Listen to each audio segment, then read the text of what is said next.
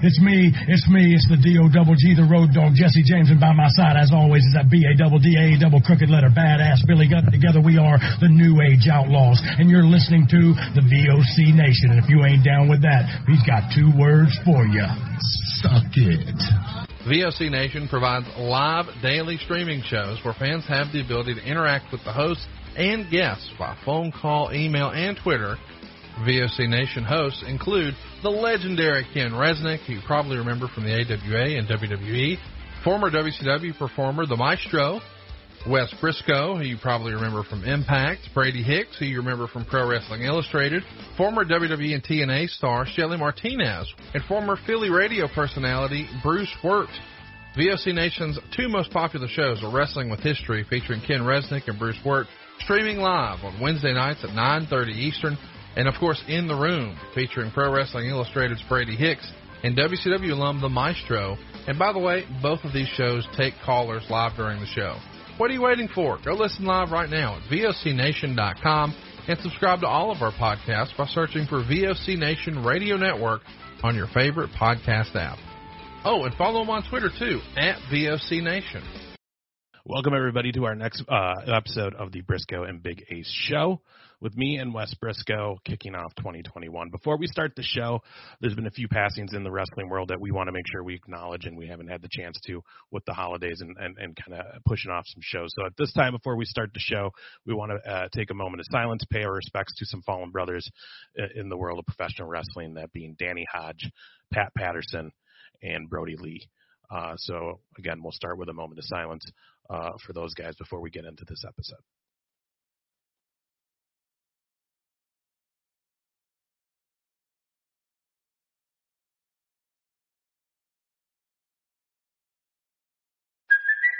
It's Kaley Cuoco for Priceline. Ready to go to your happy place for a happy price? Well, why didn't you say so? Just download the Priceline app right now and save up to 60% on hotels. So, whether it's Cousin Kevin's Kazoo concert in Kansas City, go Kevin, or Becky's Bachelorette Bash in Bermuda, you never have to miss a trip ever again. So, download the Priceline app today. Your savings are waiting. Go to your happy place for a happy price. Go to your happy price, Priceline.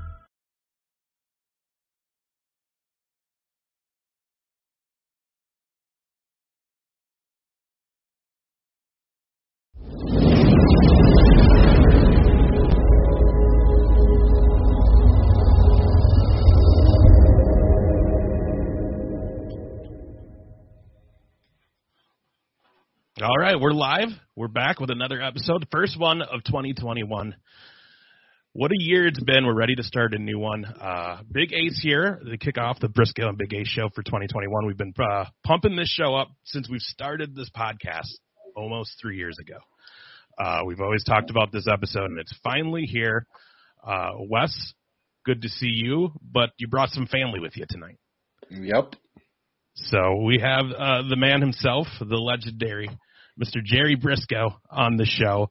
Um, most everybody who's watching this show already knows who you are, Jerry. But just in case anybody's new to this, we got to let everybody know uh, a little bit about you. You debuted in 1969, if I'm correct.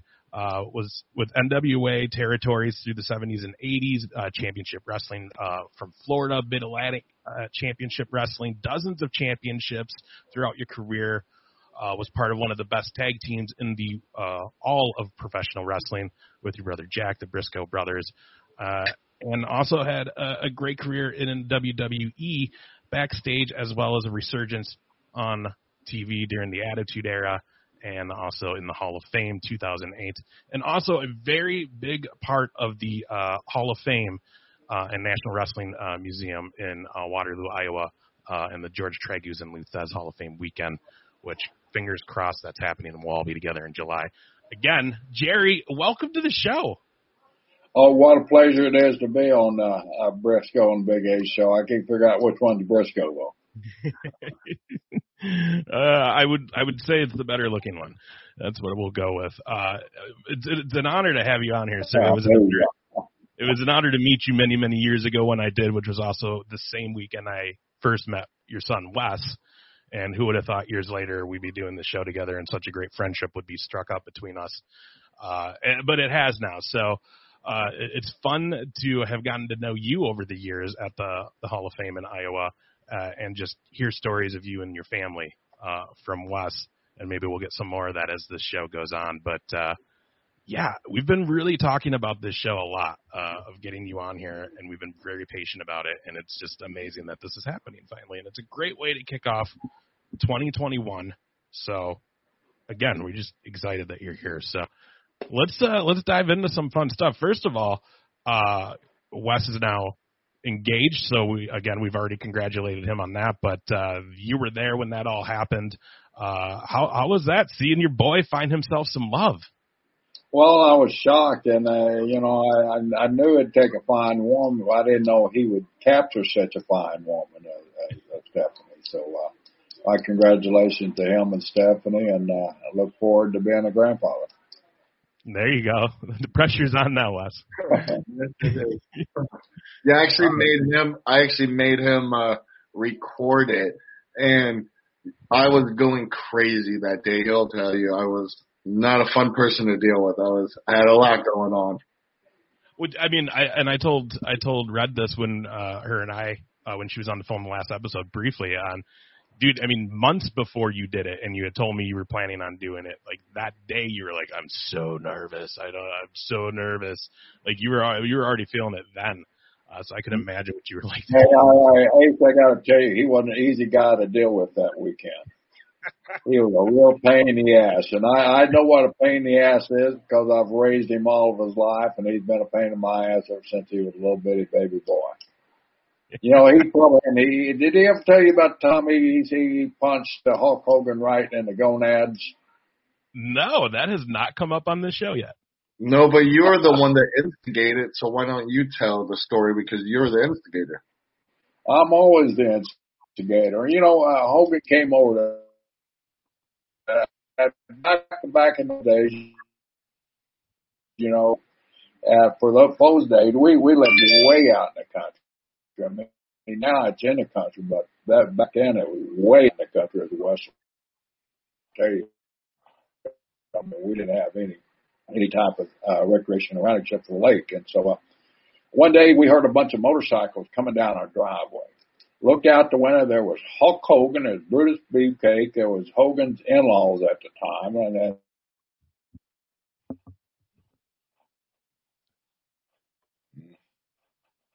I think we lost him. Yeah, the internet's a little weak out there apparently. Yep.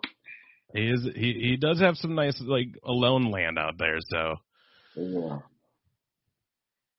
What do you want to continue with any of this while uh, he's frozen until he pops back in?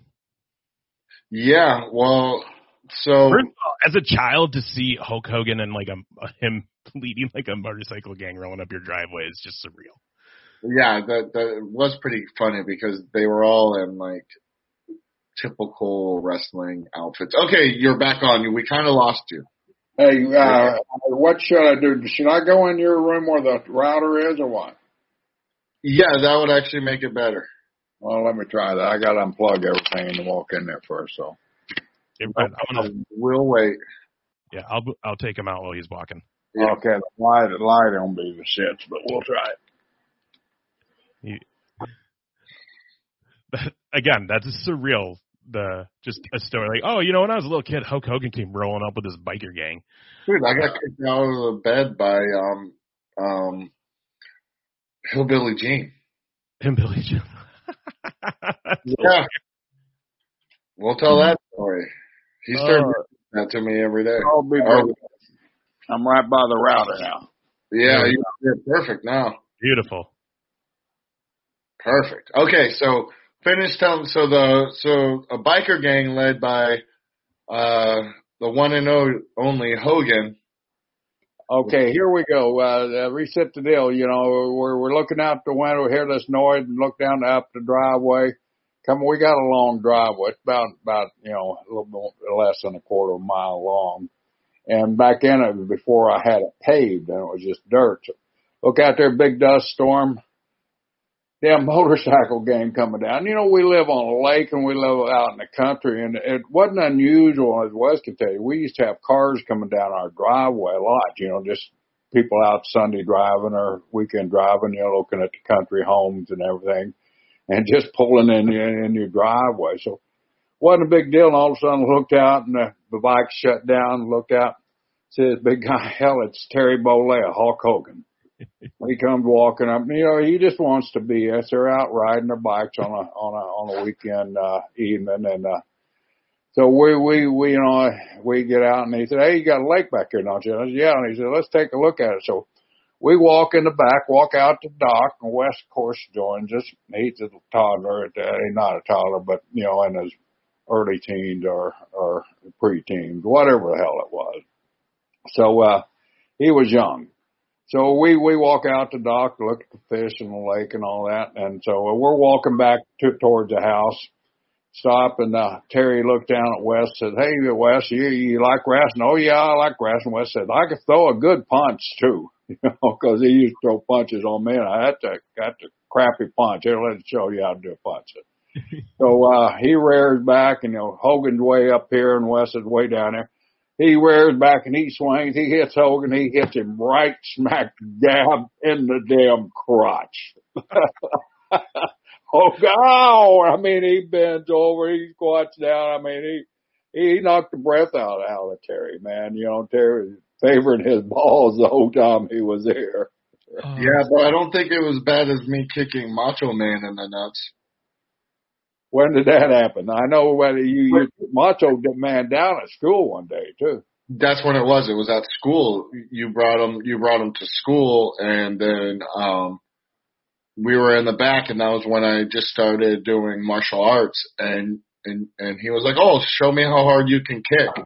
And you looked at me and and I just kicked him square in the nuts. Yeah, dropped him. That's the kind of upbringing he he had. Ace. I mean, you know, he he, he beat up all the WWE stars that would come around, and you know, Macho Man, God rest his soul. What what a great guy he was, and uh, he he adored him and Wes. I mean, were I mean, from the time Wes was, you know, just a baby to, to whenever Macho Man left us, him and Wes were really tight and really good friends. I was really proud of that because Macho Man was a real strange, uh, cat, as you know, uh, and he was, he you know, he didn't make a lot of friends, but he really had something special for Wes and anytime Wes was in school, and Wes needed somebody there to come and talk. You know, he'd ask me, and I went, "Okay, let's call Randy." And he called. We called Macho Man. He, well, Randy, would you come to my school? And Randy, of course, couldn't turn him down, and so here come Randy and Miss Elizabeth to uh, Wes's school. So Wes was over with all the guys and the girls, and especially the teachers when Macho Man was around. yeah, and um, I think really Macho Man really enjoyed um, talking schools because when he retired all he did was work with special needs people and he pretty much donated his rest of his life into, you know, helping out special needs kids and being there for them. So I think he always had a heart for kids and always just enjoyed the aspect of kids. And that's funny you mentioned because back in the day, Vince used to give me a hundred dollars to be the locker room. Um, I guess you would say bring guys soda or whatever they needed. You were so, the gopher. You were the gopher. You were the runner for the guys, and the guys loved you, and they loved having you around. They'd rib the hell out of him all the time. I mean, you know, they'd, you know, hey Wes, girlfriend, or hey Wes, go talk to that girl over there for me. you know, get it. That's how he became so uh, easy to talk to girls, you know, because the guys had him running around doing errands for him, and after the night was over, hell, Wes would end up making more than me. Undertaker would tip him 20 bucks, you know, somebody else would tip him some money, you know, but Macho Man never tipped him any money. He just gave him advice. yeah. That's amazing. I get you because Wes and I are you, we're I mean we're the same age basically. I think I'm a year older than you maybe. So like hearing these stories, this is like it's like oh, that's the childhood I would have dreamed of. Like well, no, like, you wouldn't have you wouldn't. As a fan point, though. No, because I, when you're in bed sleeping, trying to to sleep, you got someone like Hillbilly Jim show up and kick you out of your bed. Ken Patera, the same thing. Ken Patera kicked him out one night. Uh, came in, you know, we'd been on an all night trip and, you know, he had just a few hours to kill before the airport. You guys have all experienced it. You know, you, you don't want to check in the hotel because you're wasting your money because you're only going to be there. So I said, hell, just, you know, come in and get in bed with my son there. You know, he, he won't know it. You know, it's three o'clock, four o'clock in the morning, all of a sudden this big old 300 pounder hillbilly Jim or, or Patera or, or, or even Brutus, uh, Beefcake would get kicked or Greg Valentine kick Wes out of bed, you know. Hey, scoot over, kid. You know, you got company tonight. You know. Uh, that's it was, it was quite an upbringing for him.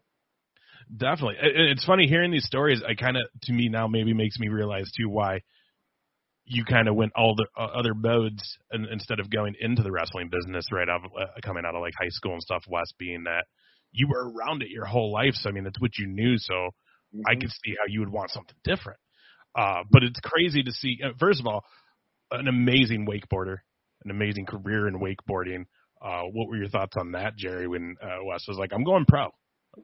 Uh, well, I wasn't shocked. I mean, uh, the whole story was, I remember, I remember, you know, we, we, back in, back in the day, like I said, we lived way out in the country, so we had every form of dish that you could possibly have, antenna for a TV. I ended up with this damn gigantic, what was it, a 12 foot, uh, dish, satellite dish that you could remote control, pull in any station, you know, in, in the world. And so, I, I'd come in from work. I'd come in from wherever I was at, and he'd be on watching TV, and he'd be watching a sports channel. He'd be watching wakeboarding.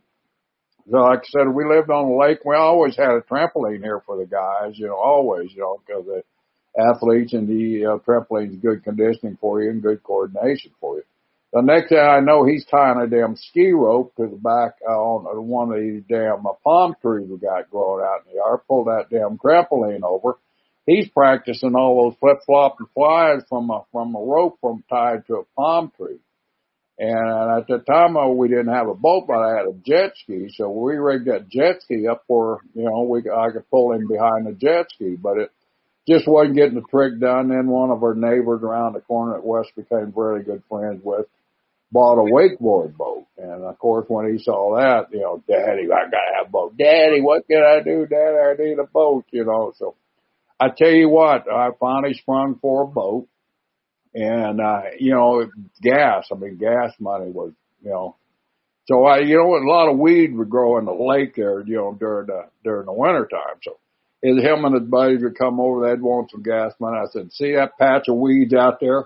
I'll need 10 wheelbarrows full of weeds and I'll give you 10 bucks and you go down the corner and get some, uh, get some gasoline. And they, they, they what? I said we drive the tractor down there to get gasoline. Yeah, they drive my old yard tractor down there like George Jones, you know, and uh, they get the gasoline and uh, and but you know, but Paul, I really had to watch them because they'd give me a little sack of weed about like this. You know, I said, no, I want a wheelbarrow full of weed, so I'd have to make them fill the wheelbarrow up, and then we'd push it up front and dump it wherever. Then we'd get ten wheelbarrows, and we'd go get ten dollars worth of gas. They'd ride down the corner. And I tell you, I usually, you know, when you're on the road, you, you accumulate a lot of change. I'd save my quarters from in a pot back there for gas money, and also him and his buddies. I know I'd when he had that buddy staying overnight, you know, all of a sudden I'd think he was sneaking out on me, but they'd go back there and steal my damn quarters and go down to damn Citgo down here, and they had a quarter pinball machine down at the corner down there, and they'd play that damn pinball machine all night. Wes didn't know that guy was a friend of mine, and they'd stooge those guys off every time they come down there, you know. And, uh, and so uh, I, I had my hand full with them. Oh, I bet. I bet. That's great. Um, but yeah, so wakeboarding, and then you eventually do go into professional wrestling. So, Jerry, let's talk about how that goes down when Wes comes to you. I want to be a wrestler. I want to get into it. We, we, we you, you know, the, the time at FCW, we saw that on the FCW documentary. Um, still a really cool picture of uh, you, Xavier Woods, uh, and Wes when they won those t- tag titles at FCW, uh, as well as then eventually going to TNA Impact, Aces and Eights, and all of that. So when the wakeboarding was all done, and he comes and says, "I want to be a pro wrestler," what was uh, what was the stance then? What kind of advice was given? Uh, kind of help did you do? Well, honestly, uh, you know, I gave Wes the same advice that, I, I like to give everybody else. If you're going to do something, do it all the way. Don't don't do it do it half-ass. And uh, And, uh, you know, I'd seen through his wakeboarding. I mean, he, he, uh, he started out here on the lake, like I said, behind the, behind the damn jet ski, then behind boats. And there was a tournament over, I'm saying all this to get to the, to, to the park there. There was a wakeboard tournament up the road in a little town called Land of Lakes on Lake Padgett up there. I think, uh, Hyperlite or somebody like that had put it on one of these grassroots tournaments, you know. Yes, they're looking for rookies. They're looking for potential riders is basically what they're looking for, the easy way to do it. So they had they set out a boat shop and put on a term grassroots tournament and the local guys won. Wes went out there and they had been, been doing it matter of weeks and months and he just blew everybody away. I mean, he won the damn thing. Holy cow, kid got talent, you know, pretty soon Hyperlite right off the bat, Hyperlite is signing him. So you know, he, he gets to the point where he's ranked now nationally and globally, you know, in the, in the top 10 in the world, you know, and uh, he's doing it. So, you know, I kind of knew the wrestling was going to take, take, uh, and we'd talked about it and he always, dad, you know, you, you know, you, you're the wrestler, you're our family's the wrestler, but I, I want to do my own thing first. I want to try my own. I want to try this wakeboarding. And so I had to give him credit, you know, it took a lot of balls to do that. And, uh, you know, of course, I, you know, you do what, what, what you think's best for your kid. So I, I consented to it and, uh, we went over to Orlando, rode in the amateur circuit a few years and, you know, got pretty high up in the top five in the world. And then, uh, then, uh, one year he comes to me, you know, and, uh, I think Correct Craft or Nautique or one of the boat companies now is getting serious, you know, cause he's, he's getting ready to turn pro. And some of these big sponsors started coming to us and, you know, offering some deals. And, and, you know, and I knew with Wes's size, cause he, he wasn't, you know, no giant like me, you know, we, we, we had to work to get bigger and, uh, and, uh, so wakeboarding, you know, wasn't, wasn't, uh, wasn't, wasn't something that I was wild about cause I'd been to a few, few tournaments and some of those kids were, you think wrestlers are crazy. Well, those wakeboard kids, they're, they're, they're totally insane. What a blast. I had met some of the greatest parents in the world and I'm still friends with, uh, with some, um, one of them, uh, uh, Mr. Friday. He worked for that Free Willy movie. So very interesting people, you know, and very, very, very nice people. So I knew, knew he'd be in good hands with them. And, uh, and then, you know, he started getting sponsored, like I said, started making some money and, uh, you know, but that old injury bug started creeping up on him in that sport too, cause in, in high school and, and middle school wrestling, your body takes a pounding while it's growing. You know, you really don't realize, but it takes a pounding and all those, all those amateur moves, you know, get put on you all the time. And Wes, Wes was an intense in amateur wrestling as he is in pro wrestling. And that brother, that's intense. So, uh, so his body was already beat up. So this wakeboarder beat him up. And then, uh, well, one day he was, I believe it was for the X Games out in L.A. He got up and he was going to do one of those 1040s or whatever the hell they're called where you do three, three circulations. And mm-hmm. he come down on that wakeboard, just landed wrong, but his body kept on turning. There went his ACL, his MCL, his PCL, and every, every other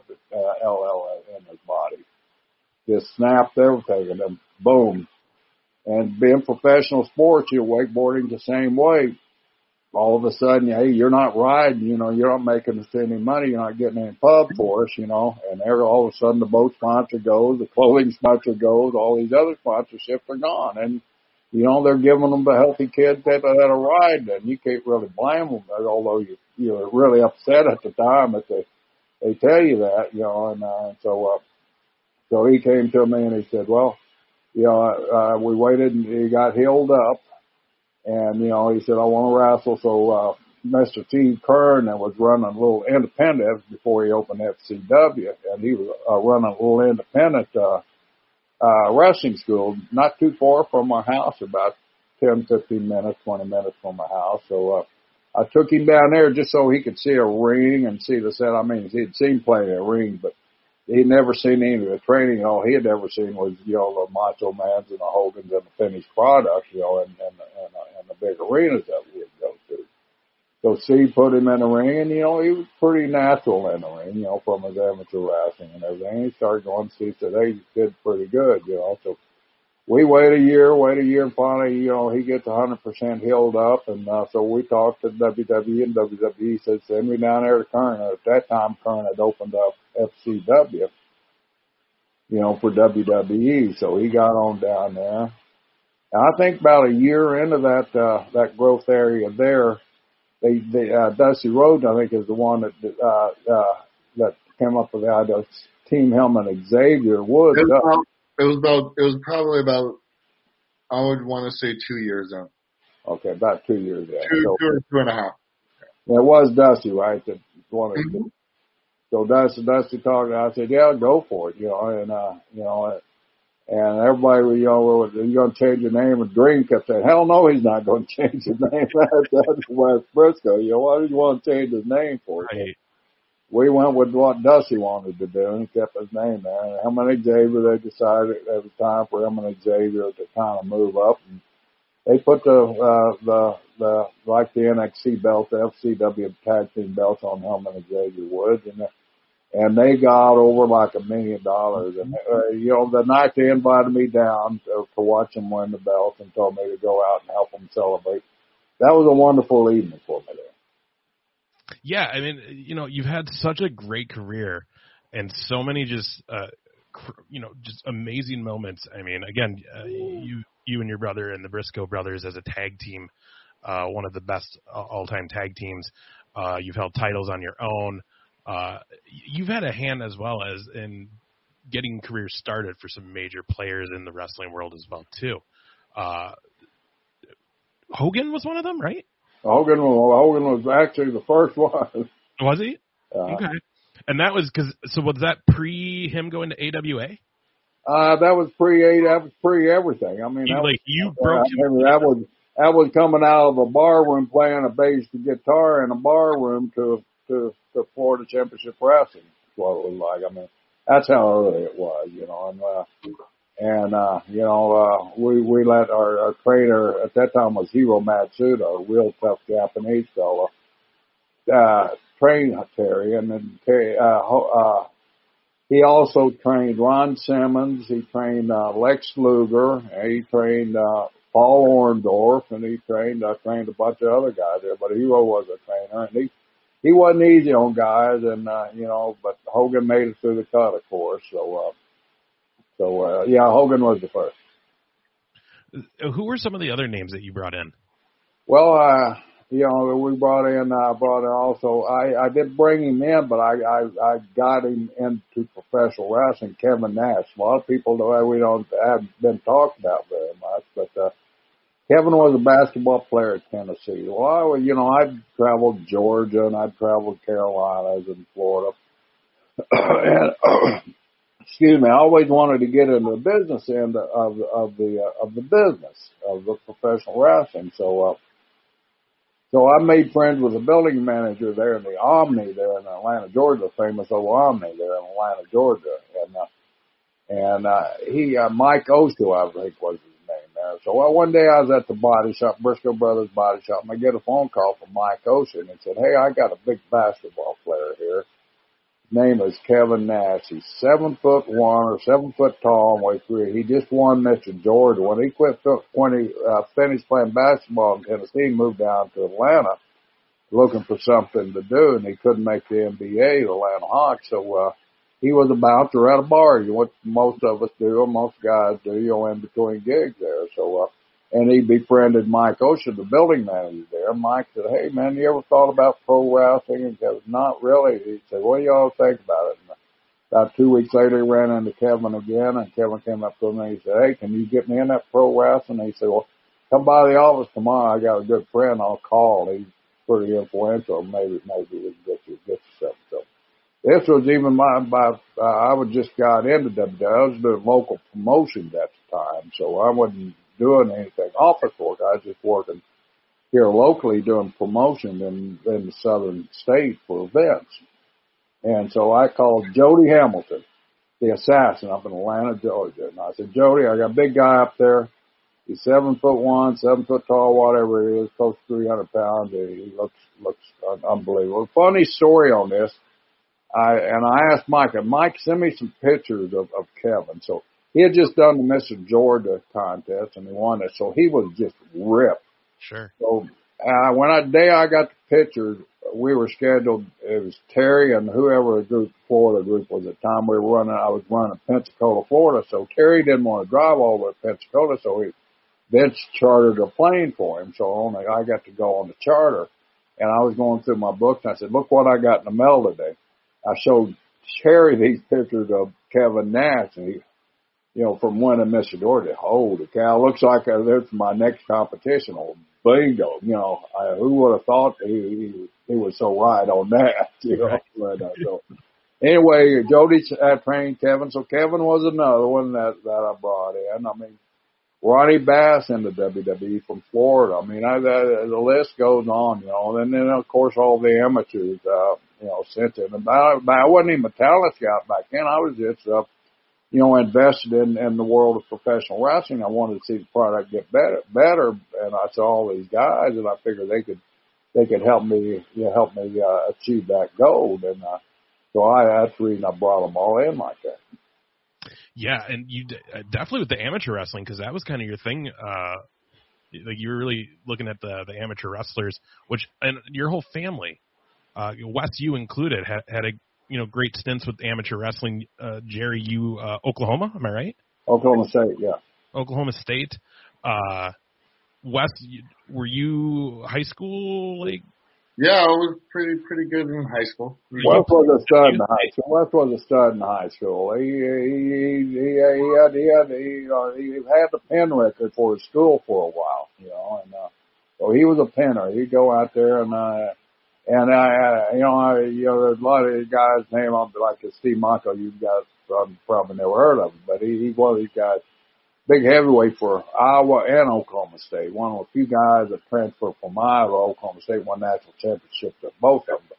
But guys used to be fearful of going on a mat with him because he was so mean and strong. Well, that was Wes, but he wasn't a heavyweight then. You know, he was he was an upper upper upper a lot lighter heavyweight. He was the 160 pound class. No, like one 140, 152. Yeah but he was he was he was ripped, you know, man. He was he was you know, cause I had him out here working on that damn farm all the time, you know, and, uh, and doing physical labor. So he was strong. He was a big big old strong country boy, and he would he, he, and these guys look at him. Wes, I told Wes the time I'll let Wes tell that story, but Wes, you just lock up. That's not how you lock up. You lock up and you shake and shake them in their damn boots. Or what happened, Wes?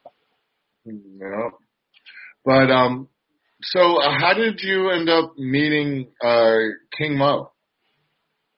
King oh, Mo, okay. Uh, you, you guys had King Mo, and I hear he's got a foul mouth too. But yeah, you know, that's, that's that was our dirtiest show.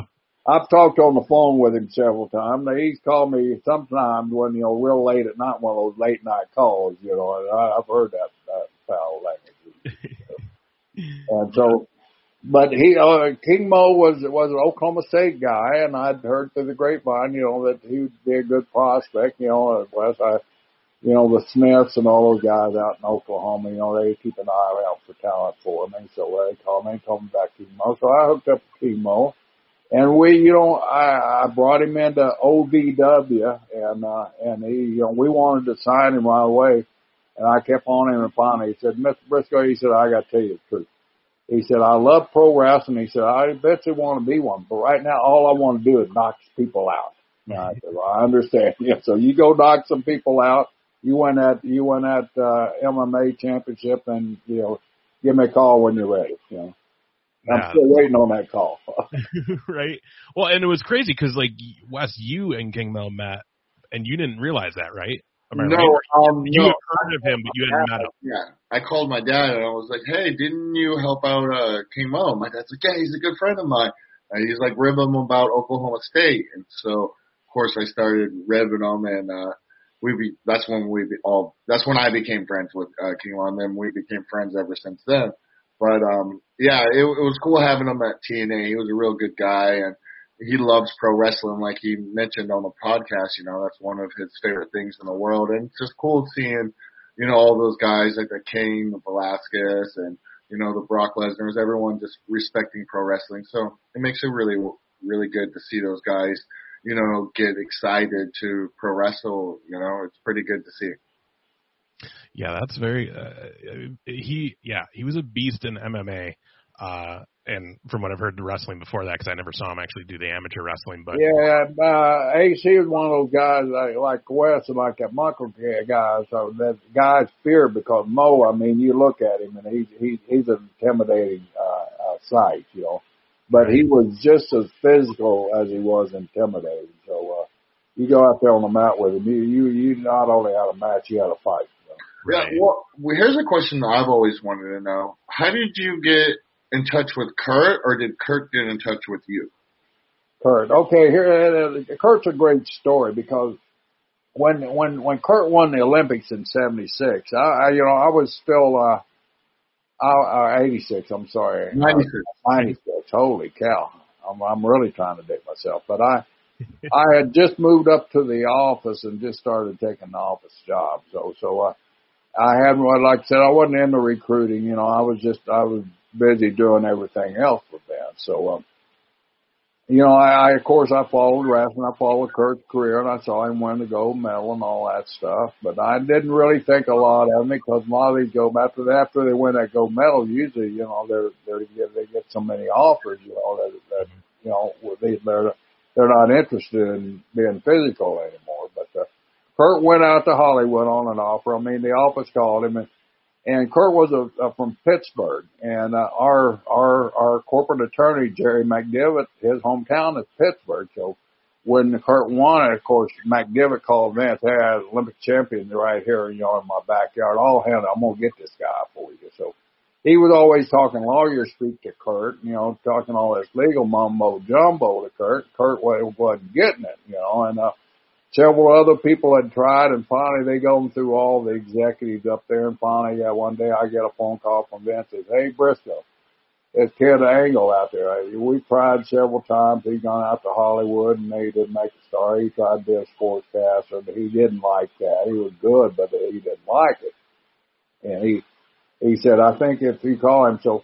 I did a little research on Kurt. Kurt uh, went to Clarion University right outside of Pittsburgh, right outside of his hometown there but his first offer was to Oklahoma State. And so, uh, my, the coach that recruited me actually was recruiting Kurt and the coach that recruited Kurt right before Kurt decided to sign, he took another job with the National Wrestling Hall of Fame and founded the, he started the National Wrestling Hall of Fame. And then so, uh, Kurt, uh, Kurt decided that, and Oklahoma State hard enough, Oklahoma State hard another coach that got them in trouble with the NCAA and they couldn't participate in the national tournament. Well, that's the main reason you go to college, you know, to be a national champion on a national championship team. So, you know, it didn't work out. So Kurt was also a great football player. So, uh, he lost interest in Oklahoma State when they lost their, their, their eligibility for NCAA and he tried, he had a football scholarship offer to Penn State and by the time he he you know he decided he was going to go there, Joe Paterno had done taken a football scholarship away and given it to somebody else. So at Little University, Clarion was the only one left in his hometown, so he took that and became a two-time national champion there. So, so when he told me, uh, you know, I called Kurt. So I called Kurt and I, you know, I, I used the Oklahoma State and, and Coach Rod, Coach Rod, Myron Rod. I said, you know, we got something in common. So that really gave Kurt and I that really close bond, you know, that we were basically headed for the same school and, you know, same coach involved in recruiting both of us, all that. So that gave me a kind of relationship. So I started talking to Kurt as a friend instead of as an attorney type all that legal stuff. And, you know, hey, Kurt, this is what we're really all about. You know, you're, you're hearing all that stuff from, from attorney and from promoters and everything.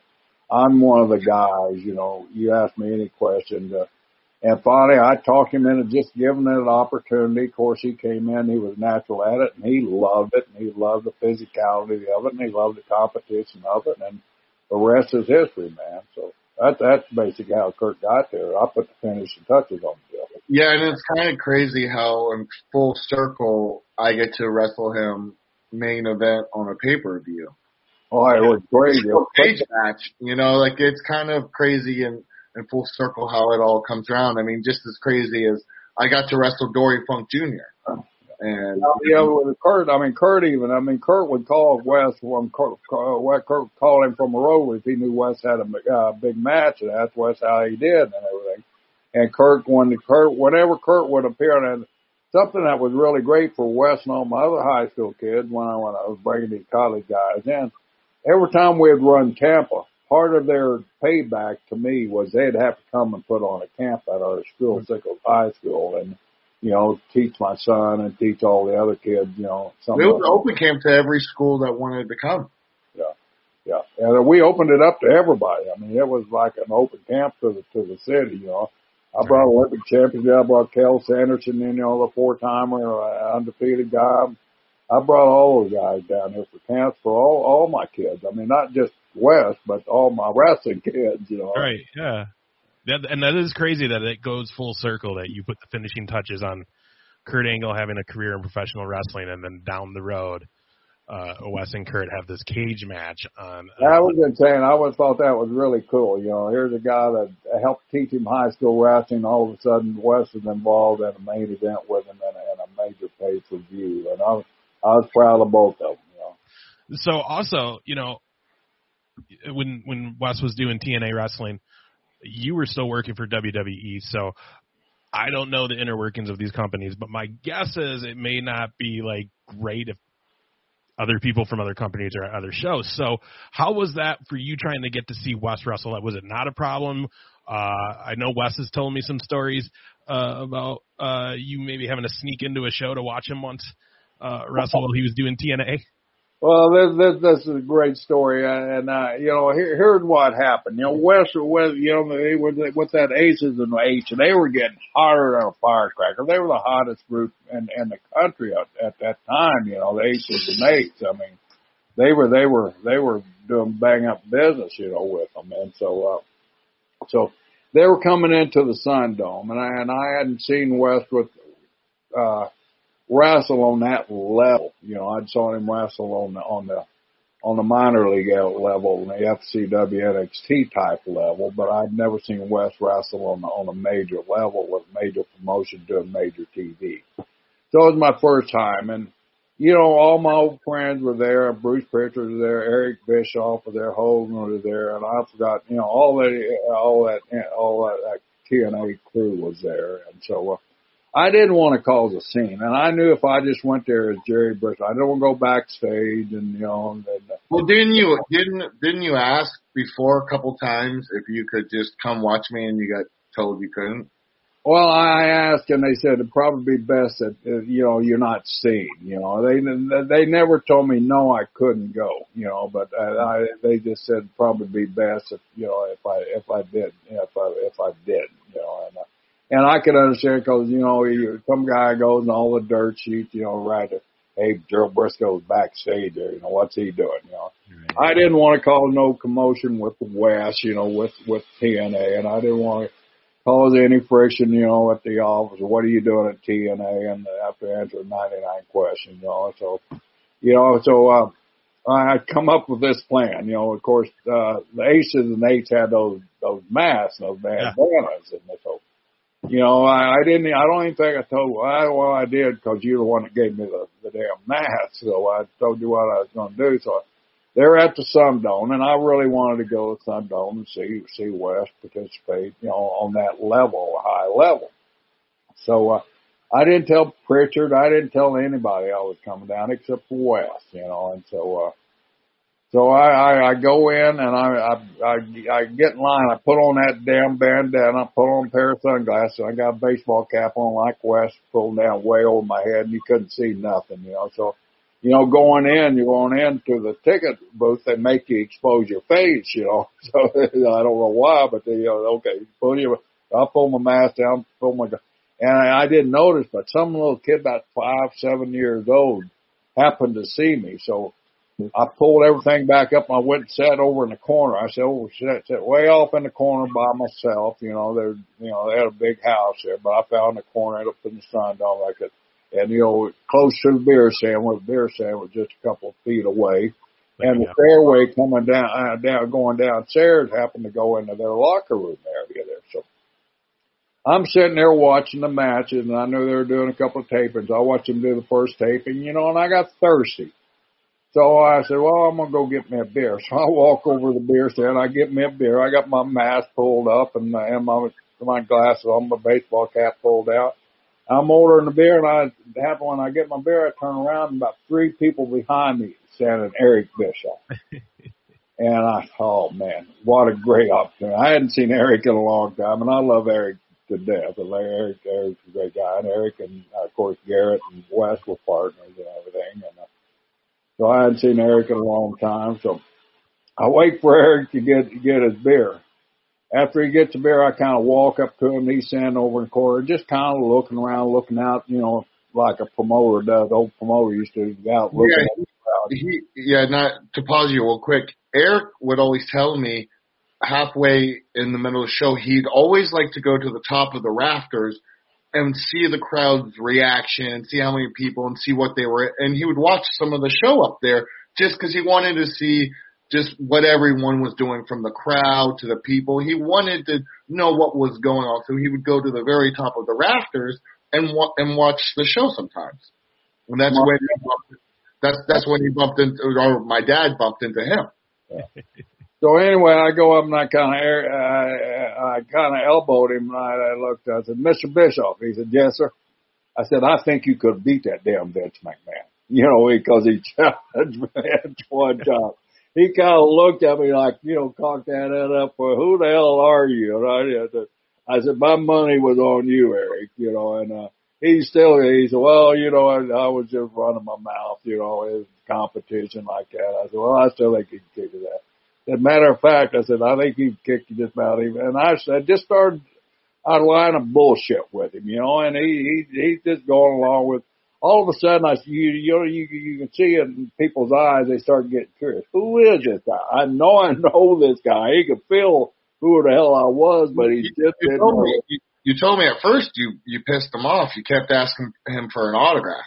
Yeah, I, I, yeah, I kept asking for an autograph, and he, he no, I, don't want to start it up here. You know, you I give you an autograph, I'm gonna have to sign everybody else. Thank you, Wes, for filling in the gaps here because I'm old, and so, uh, you know, and I said, to Mr. Bischoff, please, I, I, I, like I told you, I think he kicked Vince McMahon's ass. You know, can I have your autograph? No, no. And then finally, he just, he finally just, who the hell are you? So I just take take my mask and I pull it down. And it's uh Brisco, you son of a bitch. And then he went over, got got four more beers, and we went over to a table and sat down and spent the rest of the evening, you know, drinking beer and bullshit with each other. Yeah, you guys said you watched the rest of the show up, Yeah, we, there. yeah, we went, I went up uh, up in the, up there where Eric likes, you know, and we sat there and watched him the rest of the show for the rest of the night. You know, Oh, that's had a good time. I wish I would have known that story. Like, I wish you would have told me that because if you told me that a couple months ago, Wes. I wish I'd have known that because he was on the Jericho cruise when I was on it this last year, and we were talking. I didn't know if I'd have known that story. I would have been like, I know something about you. You want to you want to hear this? Um, that's amazing. So again, Jerry, you've had just an amazing career. You got an amazing family. Uh, you know, Wes is, uh, and it, it, just so you know, we've said this a few times on this show because when we bring other guests on, they always speak so highly of Wes that it really does show family. You know what I mean? As far as like, it really shows the people that the Brisco family is, and you guys are all kind to everybody that are around you and that are in front of you. Uh, I mean, you guys have always been pleasurable anytime I'm around, uh, and it, it speaks that Wes has such a great character uh, and just a, an all-around great guy in this business, and that can sometimes be hard to find. So, uh, just felt like something that should be said, just so you can hear that. But you've had tons of great moments in your career. So here's what I want to ask both of you.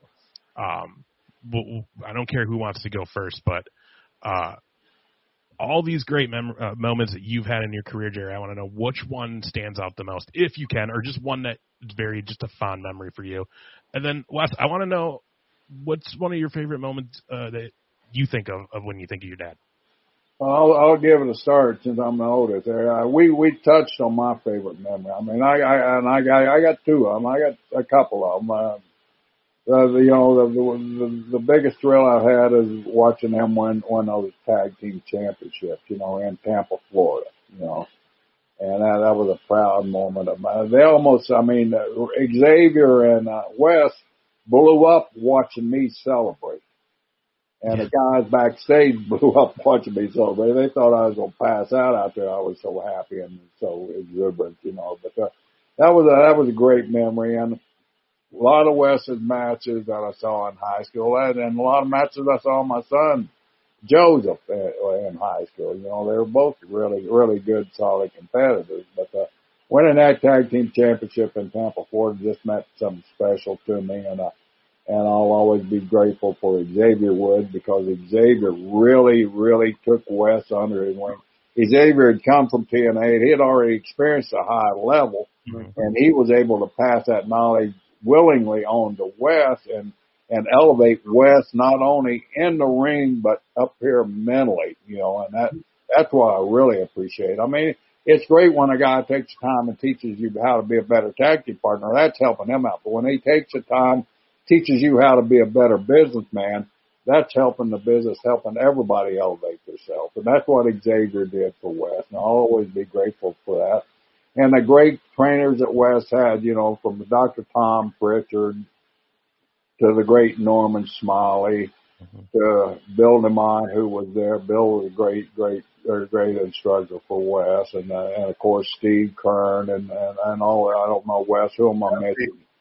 And of course, the American Dream, Dusty Rhodes would took, I mean, I mean, I mean, Wes, we got pictures of Wes when Wes was, and if when he was crawling on Dusty Rhodes' dining room table and on the kitchen counter, you know, we got pictures of them in a dream, you know, from babyhood, you know, right. because Dusty's wife, uh, Michelle, and my wife, Barbara, and Wes's mom, they they were they were like this. So uh, you know, they were almost inseparable when when Dusty and Michelle was living there in Tampa. They didn't live too far from us either. We were we were we were, all, we were always close friends with with Dusty and his wife family. Yeah, and that time at FCW, I mean, the, the coaching staff. We've talked about this before when we had Dr. Tom on the show. It was phenomenal coaching staff. I mean, I was good. I mean, look look at the group of guys that come out, you know, around yeah. Dr. Tom. I mean, there was superstar after superstar after superstar rolled out of that place, you know. Yeah. I mean, almost every major star that's came out there have been world champions. I mean, they've from Sheamus to Drew McIntyre to just, I mean, the na- names go on and on. Johnny Curtis, don't forget John Johnny Curtis. I mean, Heath Slater, I mean, um, Roman Reigns. Um, Roman had just started down there, and uh, yeah, um, just it's crazy. Um, the girls too, you know, don't forget them. There's there a lot of a lot of those girls. The Bella twins were just starting down there. I was there when I was there. Um, Alicia Fox was there. Um, trying to think of what other girls were there. I don't really, I don't know. Really. But they were just loaded with talent there. But uh, you know, they, and watching some of the matches, I they all when they they, they Keirn was really good about, you know, like they'd run shows like on holiday, like Father's Day, you know, and they'd, have the fathers of some of the guys down. Ted DiBiase had come down, and you know, Teddy was Teddy Jr. was down there when when you were down there. So, uh, so there'd be a lot of Keirn always got a lot of fathers and sons together. Had father and son type uh, like events, you know, which was really cool. Keirn did a great job promoting the product. Mm-hmm. That's awesome, Wes. What so when you think back of everything your dad's accomplished that you got to see, what what are some of those moments? Because again, there's some really big ones. I mean, first of all, uh, Jerry. I'll tell you his favorite one when he saw me wearing a dress.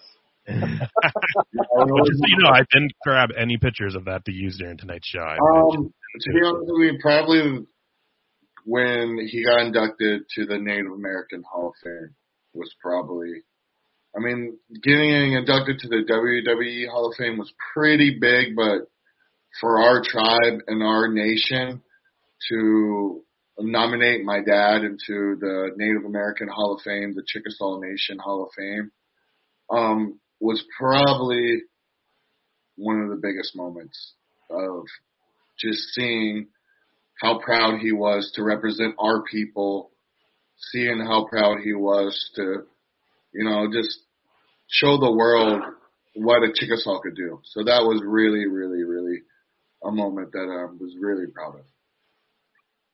Yeah, I mean that's your heritage. I mean that's even bigger than the wrestling world. That's... It was family. It was it was a family award to me. It wasn't an individual award.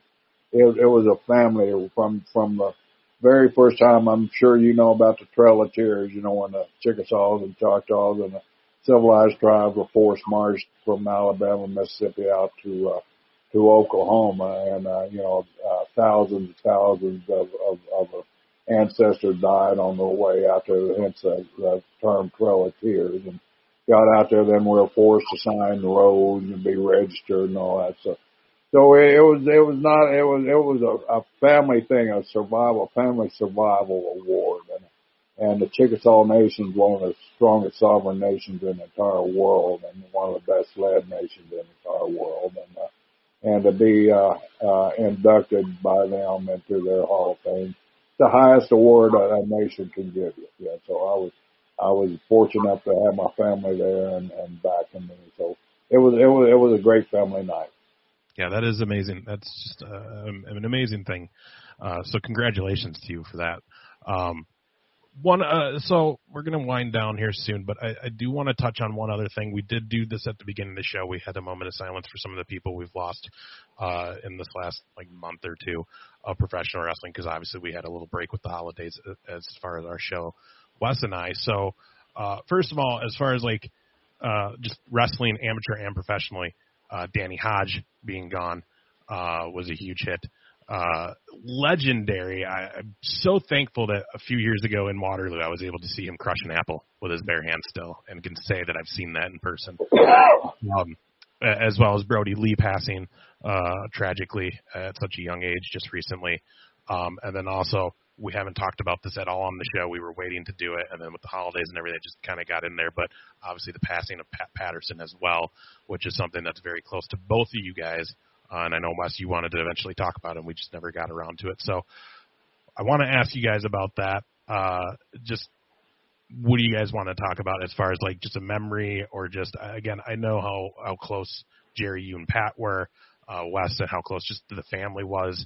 So uh, yeah, what do you guys got as far as memories of Pat Patterson and just uh, Jerry? You guys had some fun. I will say that as far as like during the Attitude Era on TV, you mentioned the dresses. Um, you know, this was a, a great thing uh, that I enjoyed watching you guys do. Uh, just the whole Stooges uh, persona, which, by the way, I mean, you had such a legendary career in ring, then you were doing behind the scenes work for WWE, and then all of a sudden you become another, you become an on-screen character again. Which I don't know. Did you think that was ever going to happen when you initially started doing backstage stuff? No, I didn't. It was something that I didn't really plan on happening, and something I really didn't didn't care if if if it ever happened. I mean, I you know, I once I quit, as Wes can tell you, I quit. you know, I, I wasn't like my brother when my brother quit. I mean, he wouldn't he wouldn't he wouldn't go near a pro wrestling match, and everybody watch it every Monday night. You know, but uh, right.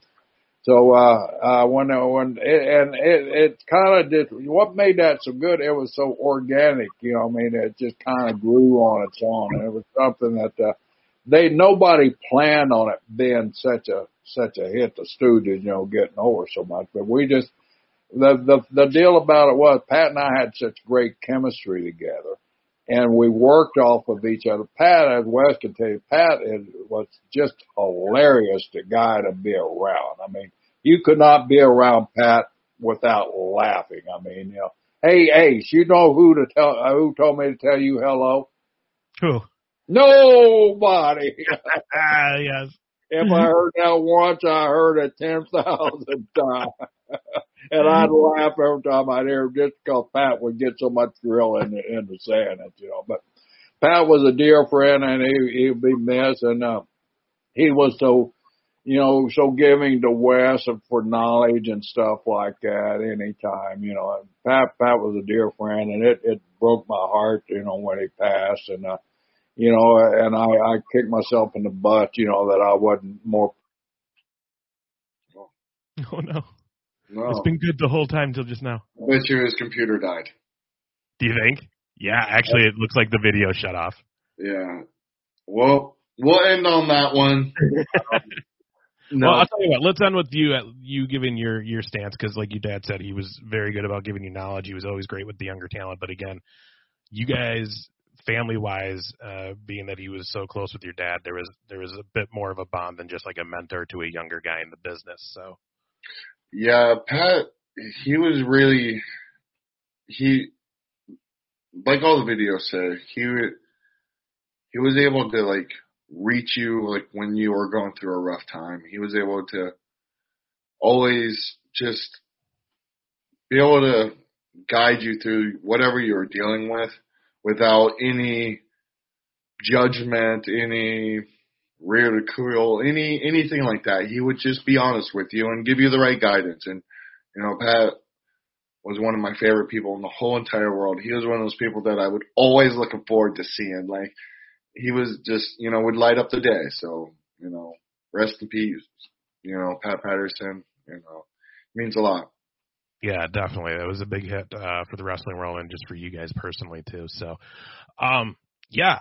So I was going to uh, end with you know a little a few plugs because I, I know your dad has some stuff going on. It seems that him and JBL are doing a weekly or semi-weekly story show online. It sounds like, and I don't remember if your dad is doing something as far as like kind of a podcast now.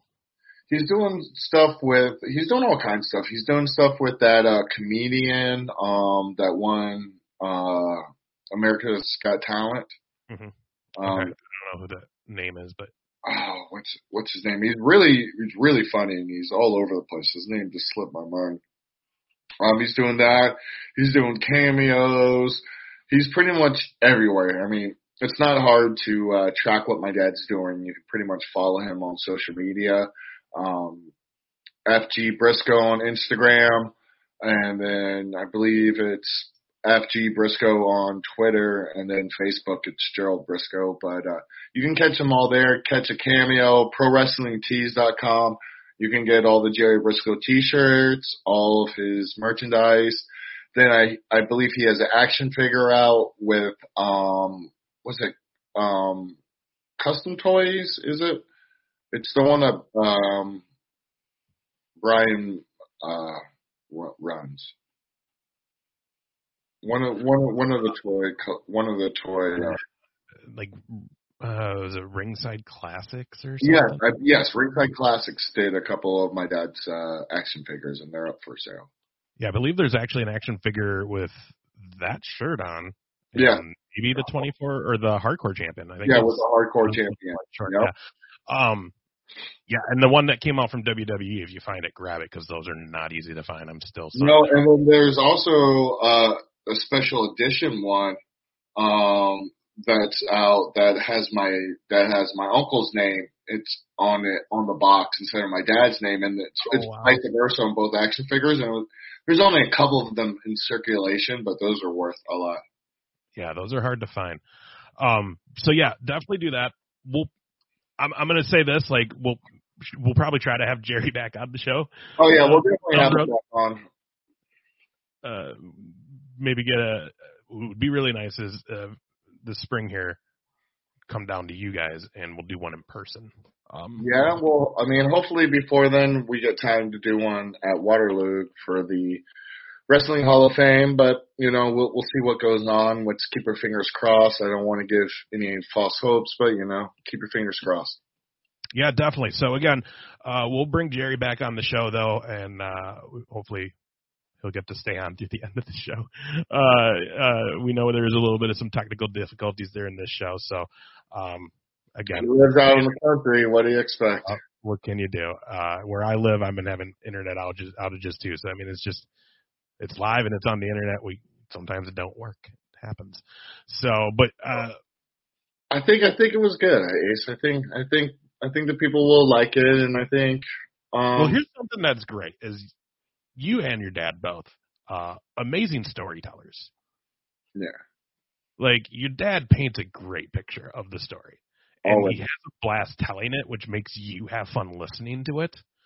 Because that's an art, man. I've had Yeah. friends who are like, "Let me tell you what happened. This is funny," and they tell me the story, and I'm just like, Yeah, you'll yeah, they have no no uh you know thinking this is him texting me right now. He- He's like, Sorry, my computer died.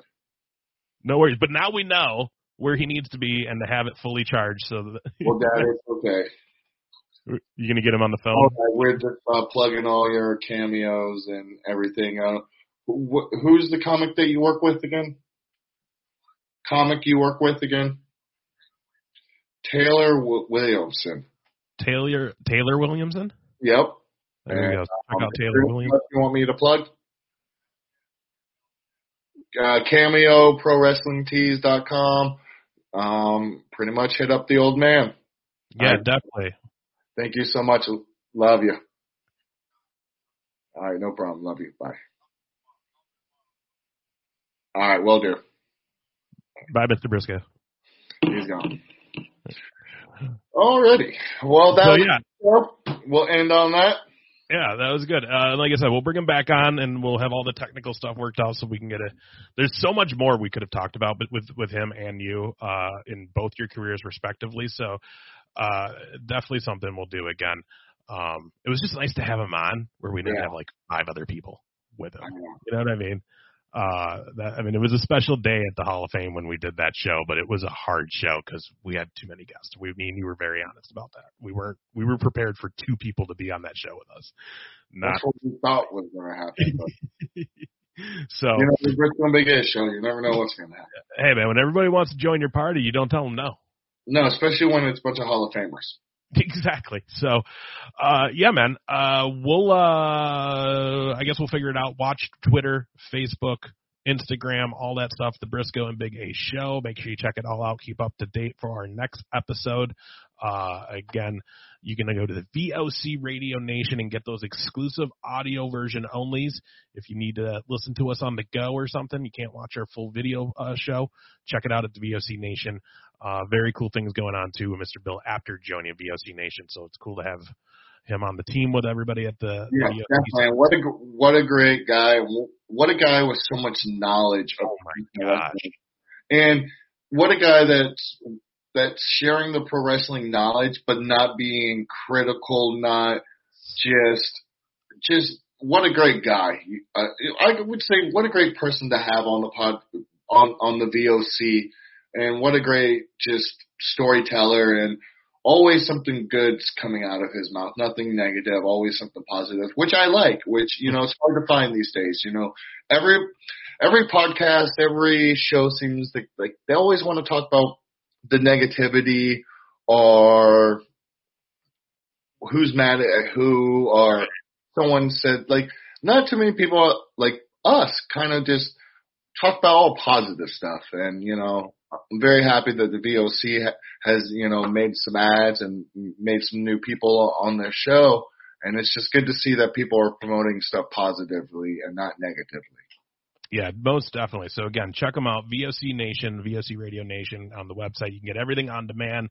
Uh, all the other great shows: Brady Hicks, uh, Ken Resnick, Shelly Martinez, whole whole whole cool cast of people on VOC. So check it out. And again, you can get our exclusive audio only uh, versions of the Brisco and Big A show. Of course, YouTube. Subscribe, click the notifications, uh, share it, let everybody know. We got a lot of plans for that YouTube channel when things settle down and we can get back to more normal things. We got a lot of great plans for that channel, so you're going to want to uh, subscribe to that now. And again, just thanks for everybody hanging out with us. Let's have a great year, 2021. Man, it's been a year and it's already been a, a rough start, but we're going to have a good year. I promise you that. And if nothing else, we are going to have a good year on the Brisco and Big A show. Always, and we're always going to bring nice content to you guys. Oh, hang on. Hang on.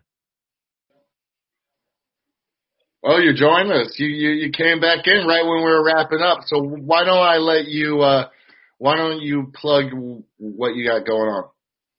I got everything going on, man. I, you know, I this I'm not letting the world pass so much I buy. You know, Wes knows I, I don't set idle too much. You know, I got pro wrestling tees. I just don't have one I'm on right now. I got. uh I got Cameo. Give me a call on Cameo. I'll call you anything you want me to call you except a bad name. And Wes will kick my butt if I call you a bad name because you're probably a friend to him. And I got Cameo going. I'm on Twitter at FG Brisco. I'm on uh, Instagram as the FG Brisco. I'm on Facebook as Gerald Brisco.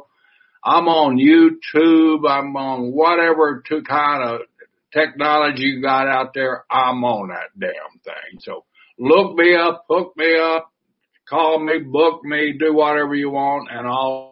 I, everybody has a price, as Ted DiBiase says. So, you know, look look me up. It, it, it, we'll have a fun time. And I and Ace, I want to tell you, really appreciate your your talent and what what you you guys have accomplished with this show. And it seemed like a long time, and but it hadn't been. You know, the amount of shows you guys done.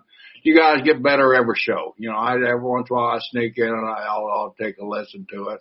You got somebody on there. You know, I listen to King Mo.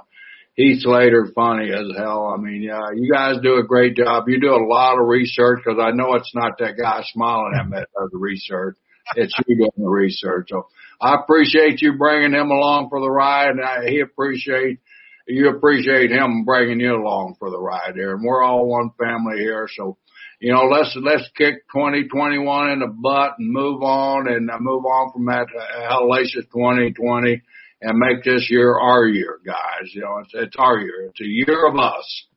That's right. Is like literally we just said that. It's amazing. Uh, and thank you so much. It means uh, you have no idea what that means to to hear that from you. And both of you, thank you for welcoming me into your family these last. Okay, and I'm do it. So long from the Sunshine State, Gordon Solie here. Out, out, guys.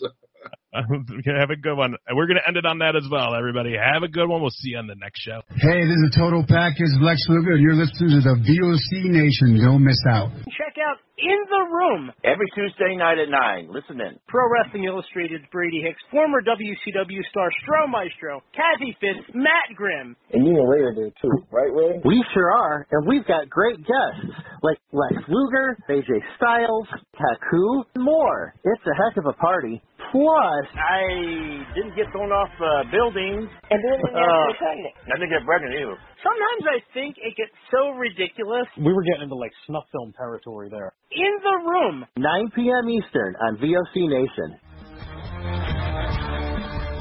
Wrestling with History, the voice of choice, and Killer Ken Resnick. When I die, they're going to open me up and find about 2,000 undigested Northwest Airline cheese omelets. Mr. Chris Cruz, what's going on? Jesus, how did I get roped into this?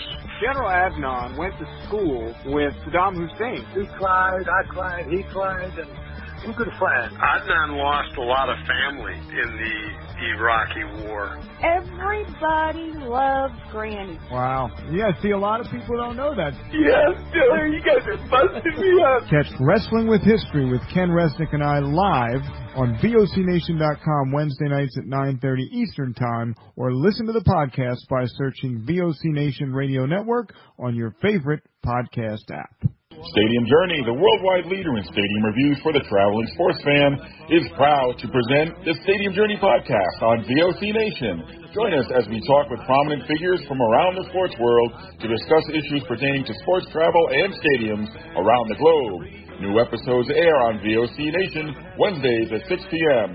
Join Paul Baker, Dave Cartney, Mark Viquez, Dan Calachico, and guests from throughout the sports world on the Stadium Journey podcast on VOC Nation each and every Thursday night. Check it out. WCW star Stro Maestro takes you on a journey. It's WCW Retro. Talking old school match of the week, talking dream matches, taking your calls and looking back on an incredible career of acting, entertaining, and wrestling. Check it out. VOCNation.com. WCW Retro. Be sure to call in Thursday nights, 9 Eastern, on the VOC Nation Radio Network. Yo, this is Jerry Steins of the Nasty Boys. Yeah, Brian Knobbs here. You getting ready to get nasty? Well, listen to the VOC Nation, baby, because it's about to get nasty all around and up in this mother. Get ready. Nasty Sensation is coming at you. The worldwide leader in entertainment. This is the VOC Nation Radio Network.